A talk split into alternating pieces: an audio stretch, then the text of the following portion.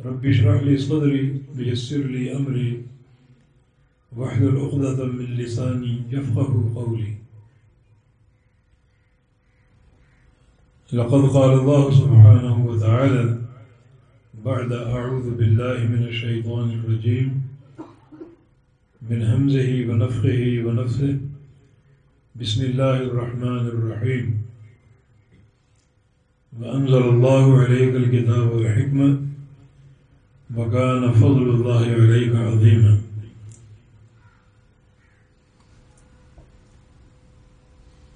محترم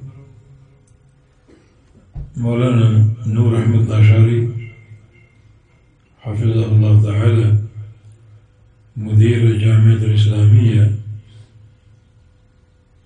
اور بڑی تعداد میں یہاں موجود علماء کرام اور جڈو شہر کے عمائدین اور تمام سامعین اور بالخصوص دل و جان سے پیارے عزیز طلبا اس وقت ہم آپ کی جامعہ میں موجود ہیں۔ اللہ تعالیٰ کے فضل و کرم سے اور ان کی توفیق سے جامعہ کی بلڈنگ کا ایک حصہ تعمیر ہو چکا۔ اور تعلیم کا آغاز بھی ہو چکا ہے۔ میری خوشی کی انتہا نہیں کہ اس قلیل عرصے میں چھ بچوں نے حفظ قرآن کر لیا اور اب وہ گردان میں مصروف ہیں۔ اللہ تعالیٰ ان کے سینوں کو کھول دے اور ان کو اپنی کتاب کا اتقان عطا فرما دے اور آگے جو وقت آ رہا ہے، تو انہیں اس کتاب کے فہم کی بھی توفیق عطا فرما دے چونکہ اس وقت یہاں علماء بھی ہیں، طلباء بھی ہیں، منتظمین حضرات بھی ہیں، اور شہر کے عمائدین مخیر حضرات جو اس ادارے کے لیے تعاون فراہم کرتے ہیں، اللہ کی توفیق سے میں ایک بات عرض کروں گا پورے وصول کے ساتھ کہ جو بھی نیکیاں آپ انجام دے رہے ہیں، اس میں قیام اللیل بھی ہو سکتا ہے، روزے بھی ہو سکتے ہیں، نوافل بھی ہو سکتے ہیں، عمومی صدقات بھی ہو سکتے ہیں۔ لیکن آپ نوٹ کر لیجیے، آپ کی سب سے افضل نیکی اس ادارے کو چلانا ہے۔ اس ادارے کا قیام جو تقریباً عمل میں آ چکا اور آغاز ہو چکا جس جس کے تعاون سے خواہ ایک اینٹ لگی ہو، اس کے لیے رہتی دنیا تک یہ صدقہ جاریہ بن چکا ہے۔ اور اب اس کو چلانے کا پروگرام ہے۔ جب تک یہ مساہمت آپ کی قائم رہے گی، توجہ قائم رہے گی، یہ سب سے افضل آپ کی نیکی ہوگی ایک بچہ جو حفظ قرآن کے لیے آتا ہے، تو وہ کس کس کے لیے شرف اور فضیلت کا باعث بنتا ہے؟ پہلے اپنی ذات کے لیے، کہ جس کا سینہ قرآن حکیم کا حافظ بن جاتا ہے۔ شاید ہی کوئی نیکی ہو جس کا مقابلہ کر سکے۔ امام ظفر رحمہ اللہ امام کو حنیفہ رحمہ اللہ کے شاگرد تھے۔ قرآن حفظ نہیں کر سکے، لیکن اپنی زندگی کے آخری حصے میں ان کو کچھ ملال بھی ہوا اور انہوں نے حفظ شروع کر دیا کیونکہ وہ وقت بڑھاپے کا ہوتا ہے اور زیادہ حافظہ ساتھ نہیں دیتا، لیکن دو سال میں حفظ مکمل کر لیا اور پھر ان کا انتقال ہو کسی نے خواب میں دیکھا اور پوچھا کہ اللہ تعالیٰ نے آپ کے ساتھ کیا معاملہ فرمایا؟ تو فرمایا، اللہ تعالیٰ نے مجھے میری زندگی کے جو آخری دو سال تھے، ان کی برکت سے بخش دی اور معاف کر دی۔ اللہ تعالیٰ نے میری زندگی کا حساب ہی نہیں لیا ان دو سالوں کی برکت سے۔ یہ یقیناً بہت بڑی نیکی ہے۔ جو اس ادارے میں اللہ کی توفیق سے جاری و ساری ہے، تو ایک طالب علم جو ہے، جو حفظ قرآن کرتا ہے اللہ کی توفیق سے، تو پہلا فائدہ اس کے لیے کہ وہ ایک ایک آیت کو ہزاروں بار دہراتا نبی السلام کی حدیث ہے، من قرآن من القرآن حرف فلاح اشر و حسنات. جو شخص قرآن کا ایک حرف پڑھ لے، اس کو دس نیکیاں ملتی ہیں۔ یہ صرف پڑھنے کی نیکیاں، دس نیکی جیسے ہمارے بزرگ پڑھتے ہیں، ہمارے دادے، ہمارے نانے، نانیاں گھروں میں پڑھتی ہیں، بالکل سادہ سا۔ یہ ان کے لیے دس نیکی لیکن اگر یہی قرآن کی تلاوت اچھے مخارج کے ساتھ ہو تو ثواب اور بڑھ جاتا ہے۔ کہ اس نے محنت کر کے، کوشش کر کے حروف کو پہچانا اور ان کی ادائیگی کا حق ادا کر ہا اور ہا کا فرق، حمزہ اور عین کا فرق سواد اور سین کا فرق، قاف اور کاف کا فرق۔ اس فرق کو محفوظ رکھتے ہوئے وہ قرآن پڑھ رہے ہیں، تو اس کا اجر اور بڑھ جائے گا۔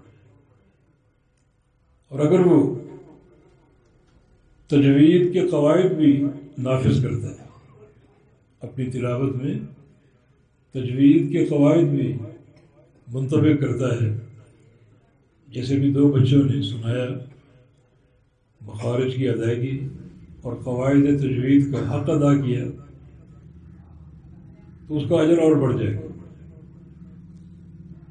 اور اگر تحسین الصوت ہے، خوبصورت آواز، یہ بھی اللہ کی ایک دین ہے۔ نبی اسلام کی حدیث بھی ہے کہ زید القرآن بھی اسوات کہ قرآن کو اپنی آبادوں کے ساتھ سجا دو، خوبصورت بنا دو۔ تو اگر خوبصورت پڑے گا، اچھے لہجے سے اور خوش الحانی سے۔ اجر اور بڑھ جائے گا۔ یہ اچھا پڑھنا، اچھے لہجے سے پڑھنا۔ یہ قرآن پاک کی محبت کا اظہار ہے۔ اس کا اجر اور بڑھ جائے گا۔ ایک طالب علم ہے جو ان اداروں میں آتے ہیں اور حفظ قرآن کرتے ہیں۔ قرآن پڑھتے بھی ہیں، ایک آیت کو بار بار دہراتے ہیں۔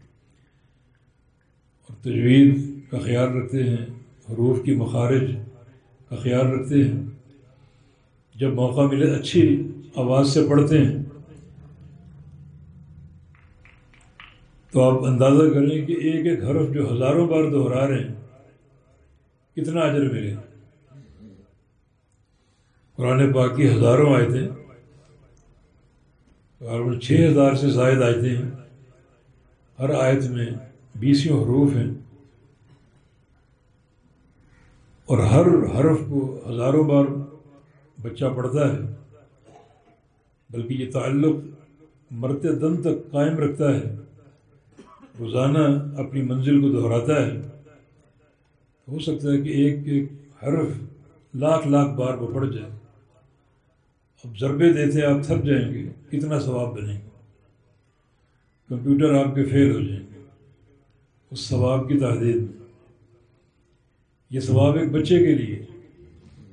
یہی ثواب بچے کے والدین کے لیے جنہوں نے اپنے بچے کو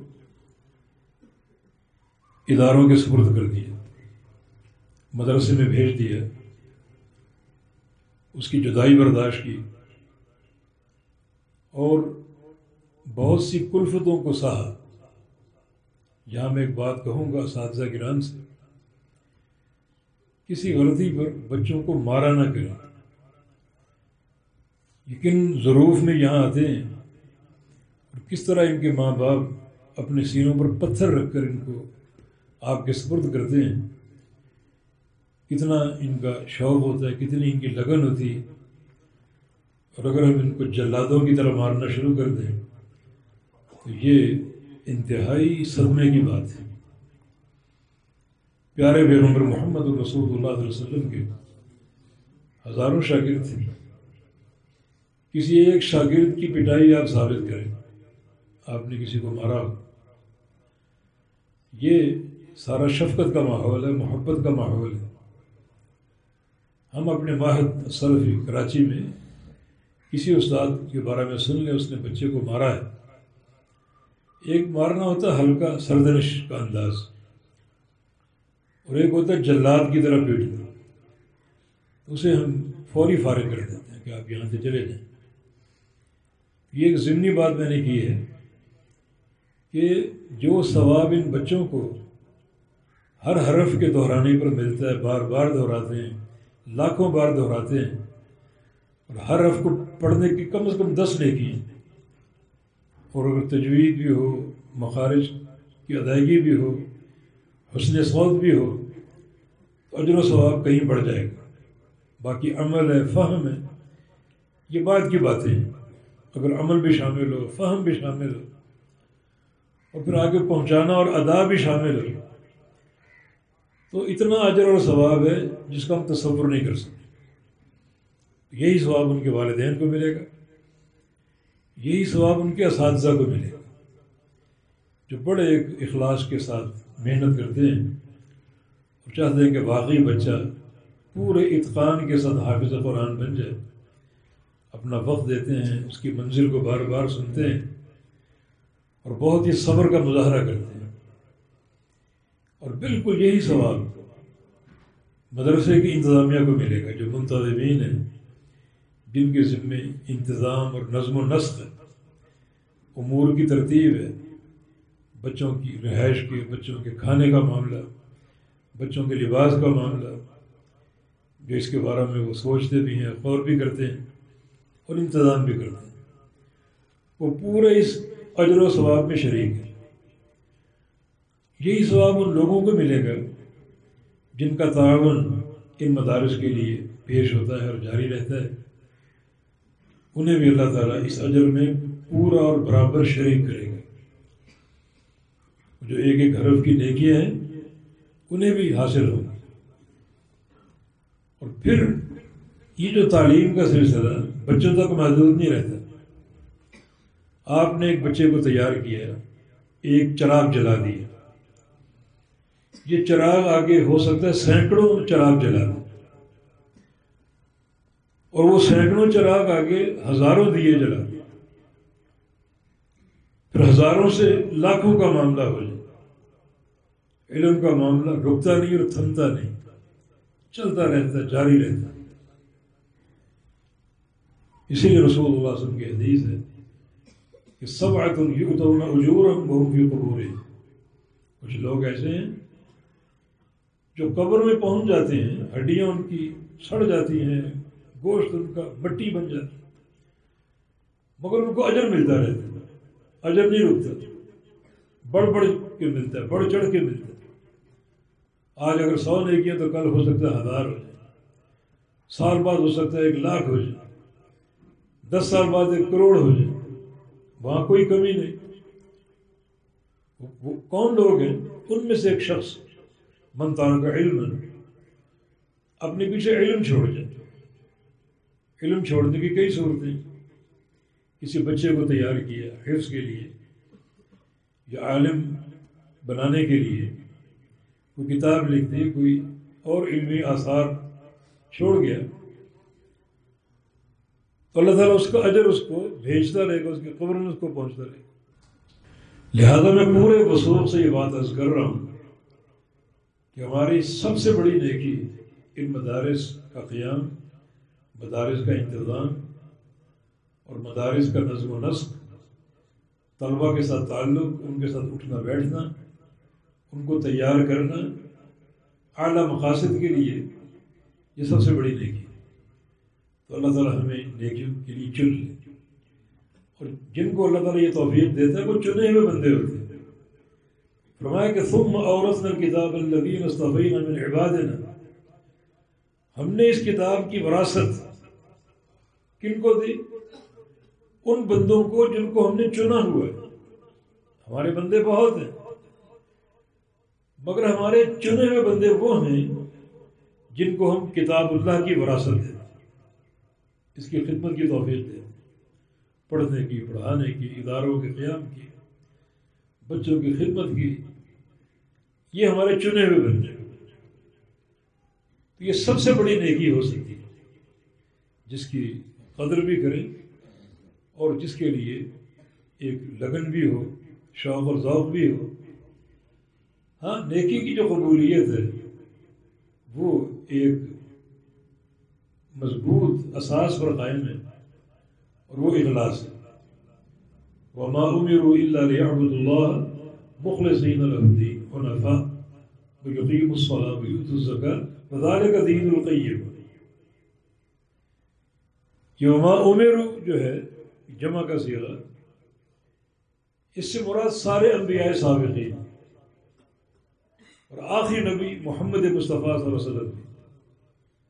ان سب کو حکم دیا گیا کہ اللہ تعالیٰ کی عبادت کریں، اخلاص کے ساتھ۔ یہ شرط ہے۔ اخلاص ایک بنیادی شرط ہے۔ قبول عمل یعنی جو بھی یہ ادارے کا قیام ہے، طلبہ کا آنا ہے، پڑھنا ہے، یہ شہرت کی بھوک کے لیے نہ ہو۔ دنیا کی ناموری کے لیے نہ ہو۔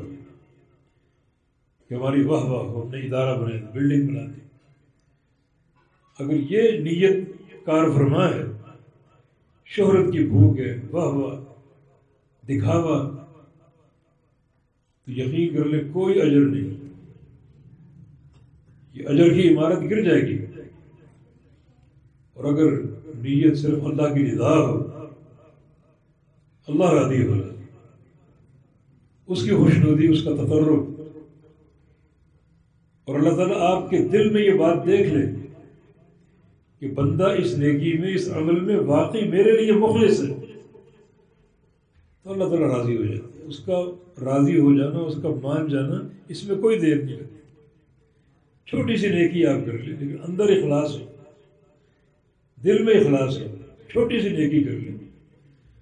اللہ تعالیٰ اخلاص آپ کا دیکھ لیں تو اس چھوٹی سی نیکی پر جنت مل سکتی ہے۔ اور بڑی نیکی، بڑا عمل بکری اخلاص موجود نہ ریا کاری دکھاوا۔ تو بڑے سے بڑا عمل، بیکار۔ بے فائدہ، بے مقصد۔ جس کو اللہ کے یہاں کوئی اجر نہیں۔ لیکن دو چھوٹی سی مثالیں صحیح بخاری میں۔ ایک ایک فاحش عورت کا قصہ۔ جس نے ایک پیاسے کتے کو پانی پلا دیا۔ عورت فاحشہ تھی نبی علیہ السلام نے کیا خبر دی؟ ہمیں اللہ تعالیٰ نے تین معاملے کیے اس کے ساتھ۔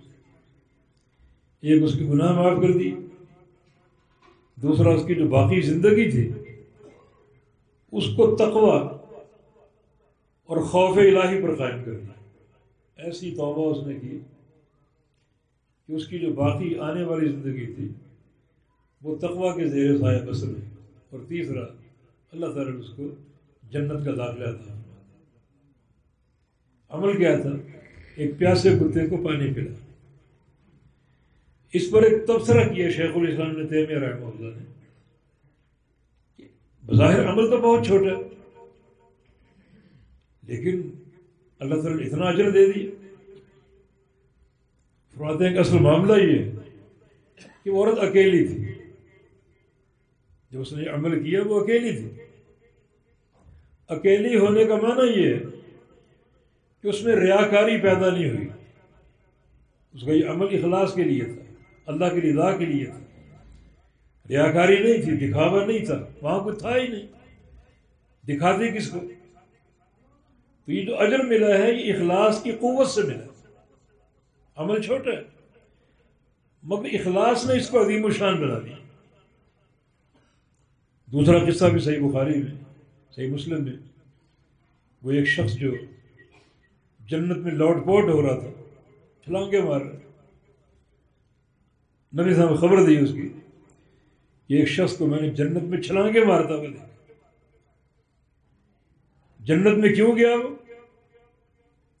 جنت میں اس لیے گیا یعنی ازن ازالہ طریق اس نے راہ چلتے راستے سے ایک پتھر ہٹا دیا یہ کانٹا ہٹا دیا۔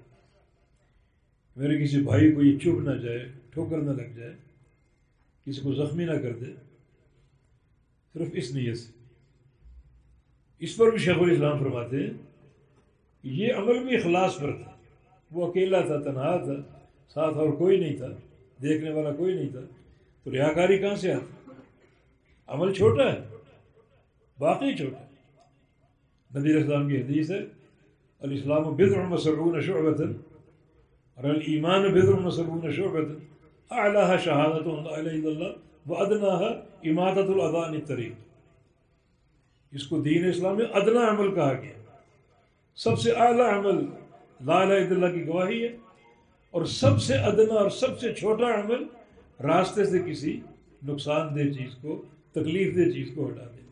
چھوٹا سا عمل، مگر اللہ تعالیٰ نے جنت میں بھیج دیا اور جنت کا داخلہ دے دیا۔ اس لیے یہ عمل اس کا اخلاص کرتا ہے۔ یہ عمل بہت بڑا ہے۔ ادارے کے قیام کا اور تعلیم اور تربیت کا، لیکن اس کی اساس اگر اخلاص ہو، یقیناً اللہ تعالیٰ قبول بھی کرے گا۔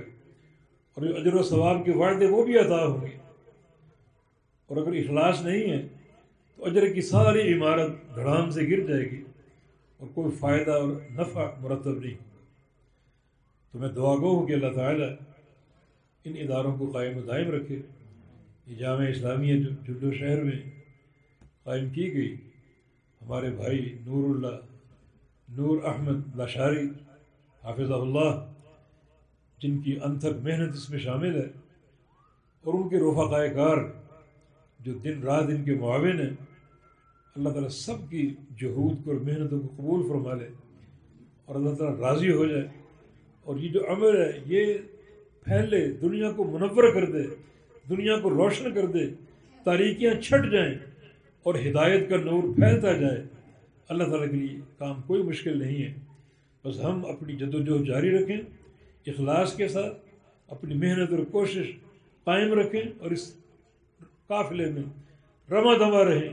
تو اللہ کی توفیق سے یہ بڑا مبارک عمل ہے۔ بڑے مبارک اس کے نتائج ہیں۔ اور جب قیامت قائم ہوگی تو اس کا اجر و ثواب بے تحاشا ہوگا۔ جب ایک حافظ قرآن بچے کے والدین کو سونے کا تاج پہنا دیا جائے گا اور وہ اکیلا نہیں ہوگا، بلکہ الماہر بالقرآن، مع سفرت الکرام البررہ، جو قرآن کا ماہر ہے، وہ قیامت کے دن فرشتوں کے ساتھ ہوگا، اکیلا اور تنہا نہیں ہوگا۔ یقیناً تعلق بالقرآن جو ہے، سب کے لیے نفع بخش اور کارآمد ہے۔ اللہ پاک ہمیں توفیق دے، اخلاص کی، ان جہود کو قائم رکھنے کی۔ اور یہ ادارے قائم و دائم رہیں۔ ہمارے یہ طلباء، ہمارے یہ اساتذہ، ہمارے منتظمین اور معاونین، اللہ تعالیٰ سب کو لمبی زندگیاں عطا فرمائے، صحت اور عافیت کے ساتھ۔ اللہ تعالیٰ اس وائرس کو، کرونا وائرس کو ہمارے ملک سے اور تمام اسلامی ممالک سے اٹھا لے اور ہم سب کو صحت اور عافیت کا ماحول عطا فرما دے تاکہ یہ کام جاری بساری رہے اور نتائج اس کے مرتب ہوتے رہیں۔ اقول و قولی حادہ بستغفر اللہ علیہ ولکم واخر دعوانا أن الحمد للہ رب العالمین